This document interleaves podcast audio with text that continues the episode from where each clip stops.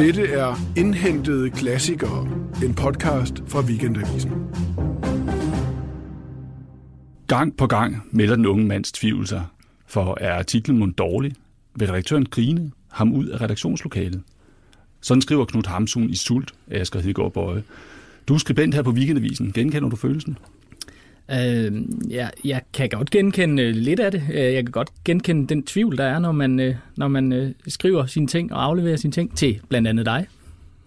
Ja, og øh, den der vi lige stå og dire der. I litteraturens verden, der er det sådan, at man altid har enormt meget til gode. Der er simpelthen så meget, man også kunne have læst. Og i en øh, serie af artikler, der er kørt hen over foråret, har Weekendavisens skribenter indhentet nogle af de klassikere, de længe har haft lyst til at læse. Nu taler vi videre om bøgerne i den her podcastserie Indhentet. Mit navn er Johannes Bavn, og jeg er litteraturredaktør på Weekendavisen og vært for programmet. Velkommen. Asger Hedegaard Bøje, du er idehistoriker, så er du fodboldekspert, og så er du i Aarhusianer, og nu har du læst Sult. Hvorfor har du det? Jeg kan godt lide din sådan, sammenkobling af de fire elementer, øh, men, men det, det, det har jeg, fordi øh, den, den indfrier nogle kriterier, som jeg stiller til litteratur, sådan nogle øh, lidt mærkelige idiosynkratiske kriterier. Den er blandt andet øh, kort, og der er ikke noget plot, øh, fordi jeg er rigtig, rigtig dårlig til bøger med plot, mest fordi jeg ikke, øh, jeg kan ikke finde ud af det. Øh, jeg kan simpelthen ikke finde hoved og hale i det, så der skal ikke være for mange personer med, det er der heller ikke her. Og så er den skrevet øh, vidunderligt, øh, smukt eller grimt, øh, alt efter temperament. Øh, så så det, det, er vigt, det er vigtige ting for mig. Det er vigtige ting. Ja. Og så er det, du kan egentlig også bedst, når du selv bestemmer, hvad du læser, lige at læse noget, der er lidt gammelt. Øh, ja, det er måske det mindst vigtige af de fire kriterier, jeg nævner. Øh, men, men alligevel, det, det er lidt ligesom vin. Ikke? Altså man ved, hvis det, hvis det har ligget i en kælder længe nok, så, øh, så må der jo være et eller andet ved det. Og så tænker man, at den her kælder, der har, der har sult ligget i lidt over 125 år, før den så nåede op til, til overfladen og blev drukket af dig. Hvorfor har du ikke læst den før?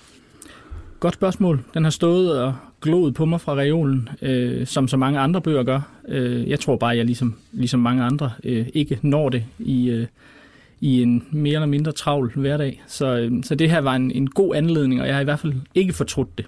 Nej. Det slog mig, da jeg, da jeg læste øh, om sult her og, og i sult, at øh, den handler om Christiania i øh, 1890. Du bor i øh, Aarhus i 2019. Jeg kan fortælle dig, at der er ret præcis lige mange mennesker i de to byer. Det er også to byer, der udmærker sig ved, at man, man øh, vandrer rundt, og man går meget op og ned.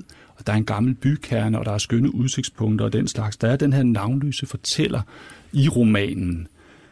Har du vandret Aarhus' gader rundt på samme måde, som han vandrede i Christiania i 1890? Øh, jeg har i hvert fald vandret nok lige så meget, men jeg, jeg tror, jeg har været øh, lidt mere sådan ved mine øh, sensors fulde fem, øh, og jeg tror, øh, øh, men, men, men jeg kan sagtens genkende det her med at, øh, at kende sin by, eller at lære sin by at kende igennem vandring. Øh, ja, og lære sig selv at kende også, tænker jeg, fordi ja. der er jo det med, med Knud Hamsuns Sult her, det er sådan et psykologisk romanmesterværk.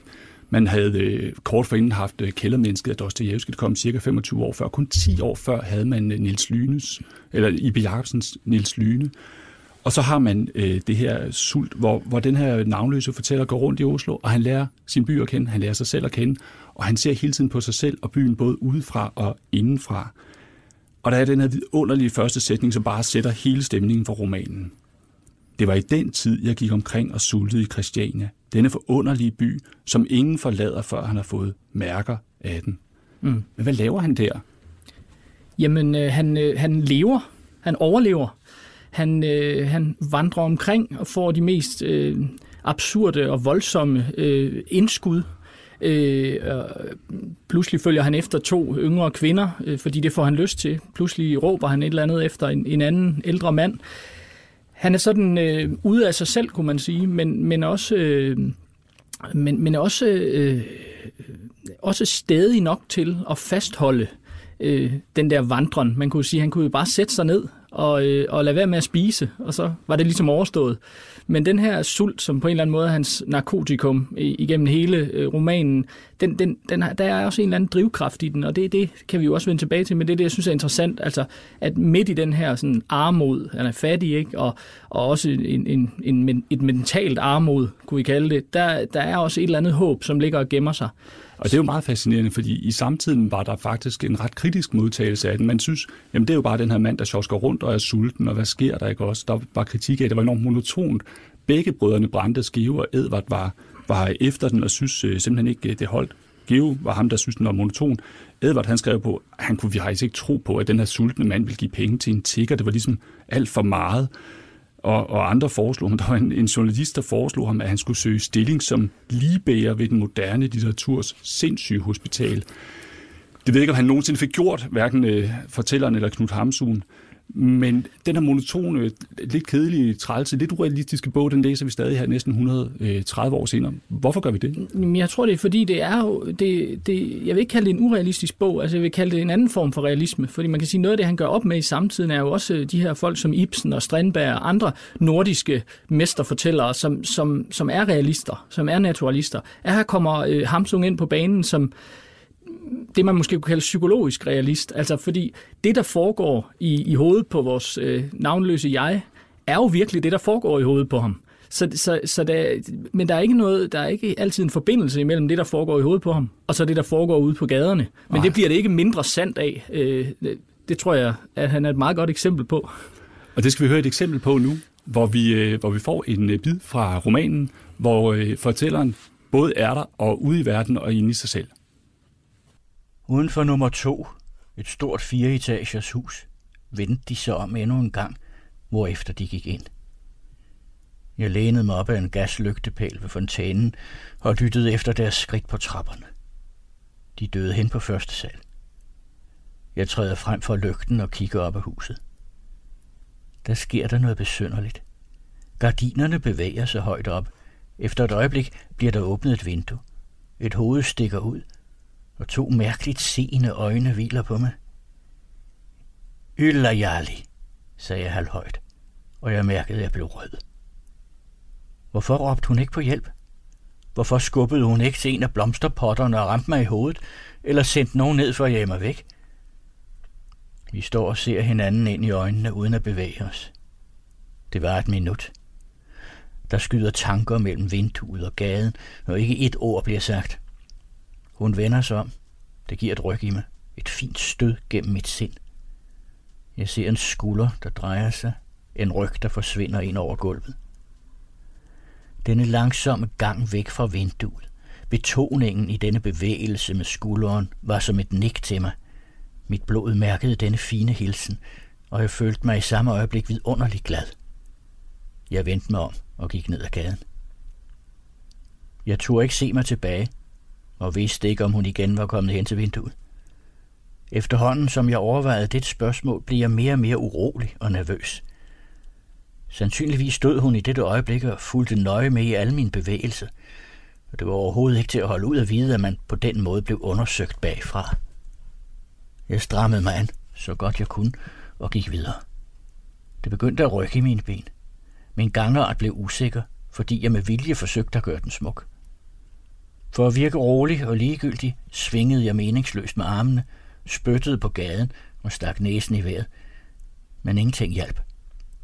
Jeg følte stadig de forfølgende øjne i nakken, og det løb koldt ned gennem kroppen på mig. Endelig redde jeg mig ind i en sidegade og drejede ned mod Pilestræd for at få fat i min blyant. Jeg havde ingen problemer med at få den leveret tilbage.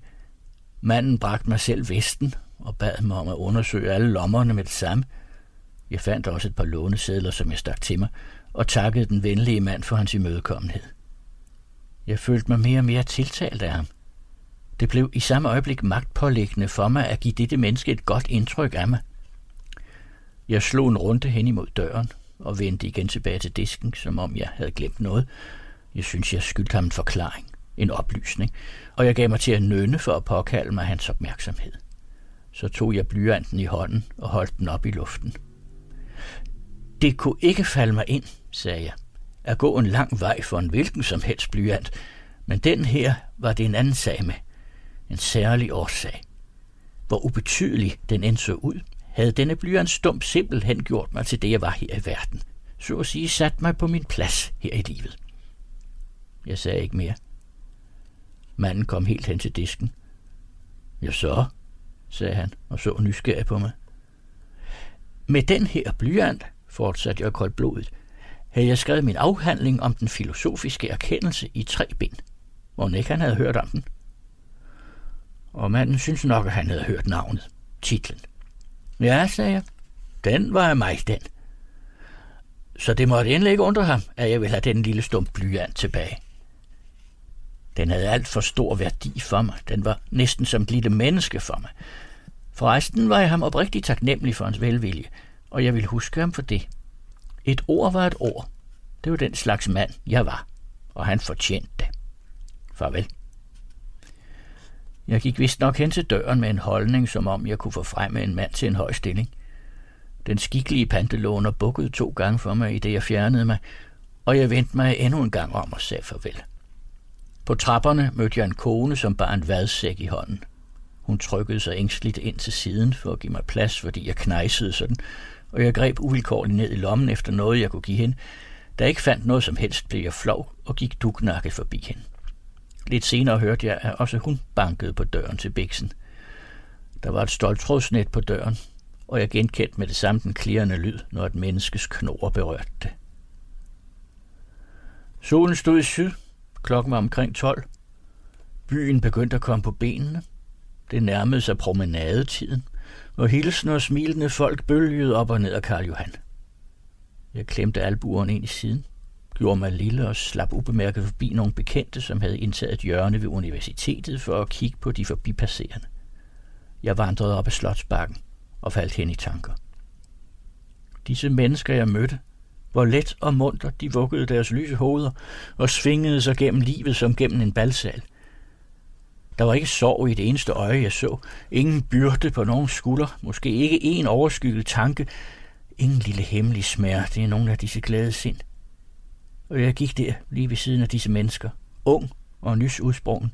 Og jeg havde allerede glemt, hvordan lykken så ud. Jeg kælede for den tanke og kom frem til, at jeg var blevet skrækkeligt uretfærdigt behandlet. Hvorfor havde de sidste måneder taget så mærkeligt hårdt på mig? Jeg kunne slet ikke genkende mit lyse sind, og jeg havde de underligste plager på alle områder. Jeg kunne ikke sætte mig på en bænk for mig selv, eller bevæge mig nogen steder hen, uden at blive overfaldet af små og betydningsløse tilfældigheder, jammerlige bagateller, som trængte ind i mine forestillinger og spredte mine kræfter for alle vinde. En hund, der strøg forbi mig, en gul rose i en herres knaphul, kunne sætte mine tanker i vibration og optage mig i længere tid. Hvad var der galt med mig? Havde herrens finger peget på mig? Hvorfor netop på mig? Hvorfor ikke lige så gerne en mand i Sydamerika for den sags skyld?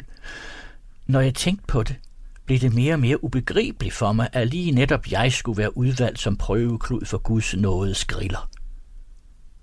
Asger, hvor, hvorfor, hvorfor valgte du, at vi skulle høre det her stykke? Jamen det er fordi, der får vi, øh, der får vi det her navnløse, anonyme jeg for fuld udblæsning øh, i, i, i den her indre monolog, som fylder det meste af bogen, kun afbrudt indimellem af virkeligheden uden for hans hoved. Øh, men her får vi virkelig vi får at se den her interaktion, mere eller mindre akavet, han har med, med andre mennesker, og vi får også at se den her hvordan han også er betragtende, forholder sig betragtende til verden hele tiden, og, øh, og på mange måder sådan lidt vrængende over for øh, sine medmennesker. Øh, ja, fordi det, er jo, det er jo helt barokt at høre hans øh, måde at gå efter de her to kvinder på og holde øje med dem gennem vinduet, og pludselig går han væk, og de øh, prøver at mødes igen, og han får et eller andet sat op, som måske virkelig bare mest er, der foregår i hans hoved. Hvor meget foregår i hans hoved, meget foregår i Oslo? Jamen, det er vel, det er vel også det, det, det fantastiske, eller, eller det virkelig vellykkede ved det her værk, tænker jeg, det er jo også, at man som læser bliver i tvivl man bliver i tvivl om, er det her fantasi? Øh, er det en, en, en tanke, et indfald, han får, eller er det noget, der virkelig sker? Og det tror jeg egentlig også hovedkarakteren selv er, er i tvivl om ofte. Og på den måde virker han jo som en, en, en, en, øh, et menneske, der er påvirket, altså vi kunne sige af alkohol, eller af stoffer, eller af, øh, og her er det så af sult, men, men det er lidt samme virkning, kan man sige. Og der tror jeg, det er en pointe for, for Hamsun, at, at det er, om ikke hele portrættet af det moderne menneske, så, så, øh, så i hvert fald et, et ondskabsfuldt portræt. Ja, det er som om sulten fungerer næsten som sådan en hallucinogen gennem mm. øh, hele romanen, men, men der er nogle ting, som den virker igennem på en eller anden måde. Ikke? Der er hele tiden det her blik, hvordan ser han på verden, og hvordan betragter han sig selv.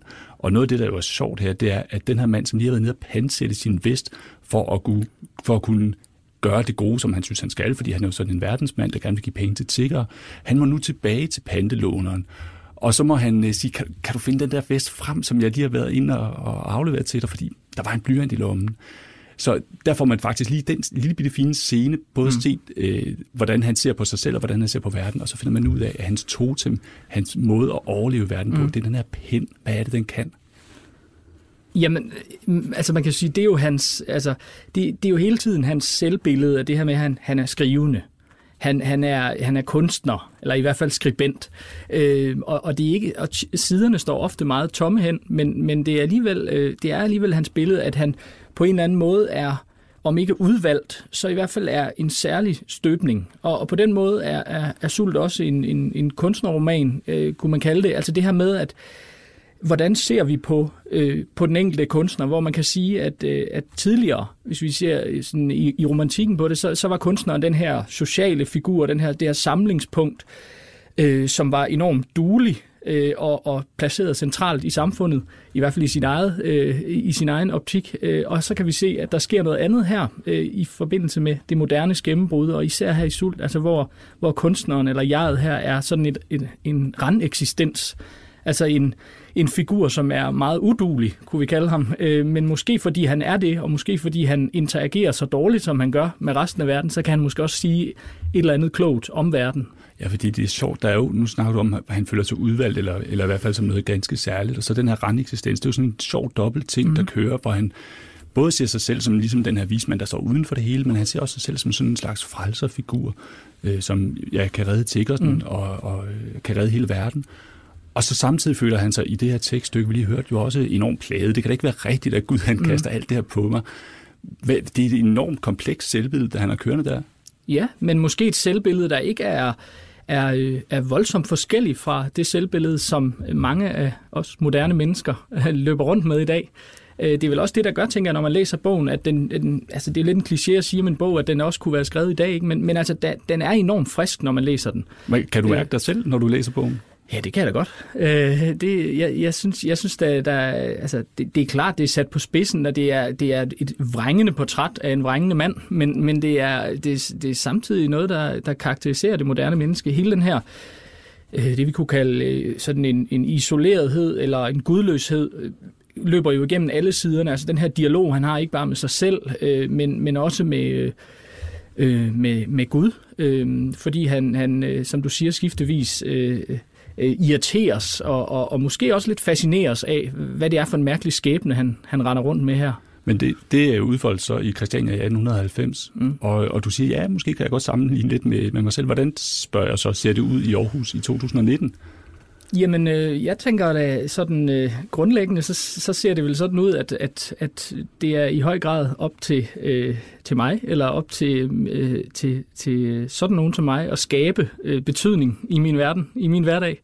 Øh, der er ikke så mange, øh, der er ikke så mange kroge at hænge øh, eksistensen på, som der har været tidligere. Så, øh, så altså, det, er jo, det er vel det moderne træk i det, altså at øh, Gud er ikke, er ikke død, men, men, men vi har lidt svært ved at finde ham. Øh, og og, og det, øh, altså det, det synes jeg i hvert fald er, er noget, jeg kan, jeg kan genkende. Ja, det er en af mine øh, yndlingsartister, hvis man kan have den slags, er, er Julian Barnes, britisk mm. forfatter. Han har sådan en utrolig smuk øh, startsætning øh, i en bog, der hedder Ikke noget at være bange for, hvor han skriver om døden, hvor han siger, jeg tror ikke på Gud, men jeg savner ham. Mm. Er det øh, i virkeligheden det, som, som man ser første gang, eller i, tidligt, i en tidlig udgave her hos øh, Hamsun? Ja, det, det synes jeg, det er. Øh, altså, det, det er, jeg vil sige, på, på en måde er det, er det, er det, det, at der er et savn, og på den, anden måde, øh, på den anden måde er der også en stedighed stadigvæk i det, fordi som jeg indledte med at sige, altså han, han kunne lægge sig ned og dø. Det gør han ikke. Han bliver ved med at gumle på alle mulige gamle øh, øh, hunde øh, øh, eller kødben, han finder på jorden og sådan noget. Så der er en eller anden det, altså, der er også et potentiale i det her. Altså, jeg ser det ikke kun som, som, som Hamsuns forsøg på at skrive det moderne menneske øh, ned under gulvbrædderne øh, og, og pege på alle de ting, øh, alle de mangler, alle det, alle det savn, der er.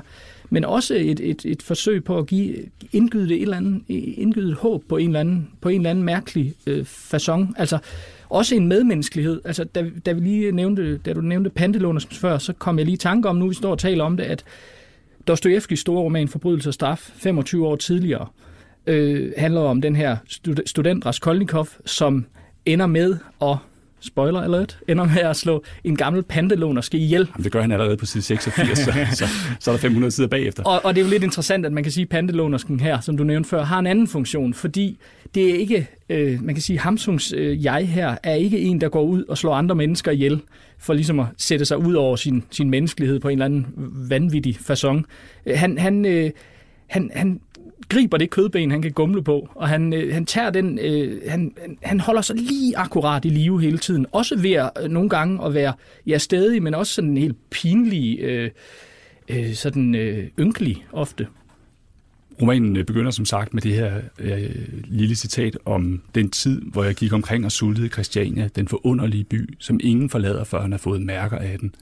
Romanen slutter, og det er de sådan en ægte spoiler alert, for det er først det, der kommer til allersidst med, at han faktisk forlader byen og har mm. fået øh, hyre på et skib. Stærkt mærket af at vandre rundt i øh, Christiania i 1890. Men an, helt kort, øh, Asger, hvordan, hvordan er du blevet mærket af at læse den her bog fra 1890?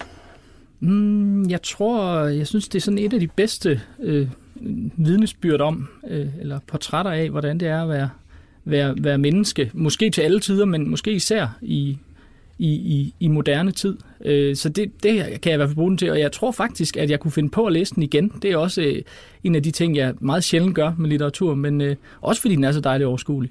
Det, det kunne blive en, øh, en, en ny serie genlæste klassikere. Dette var Indhentet, hvor Asger Hedegaard Bøje og jeg har talt om Knud Hamsuns roman Sult. Din vært var Johannes Bavn, Carsten Farve læste op, Johanne Myggen producerede, og tekniker var Jens Marot. Du lytter til Weekendavisen. Hør alle udsendelser på weekendavisen.dk-podcast.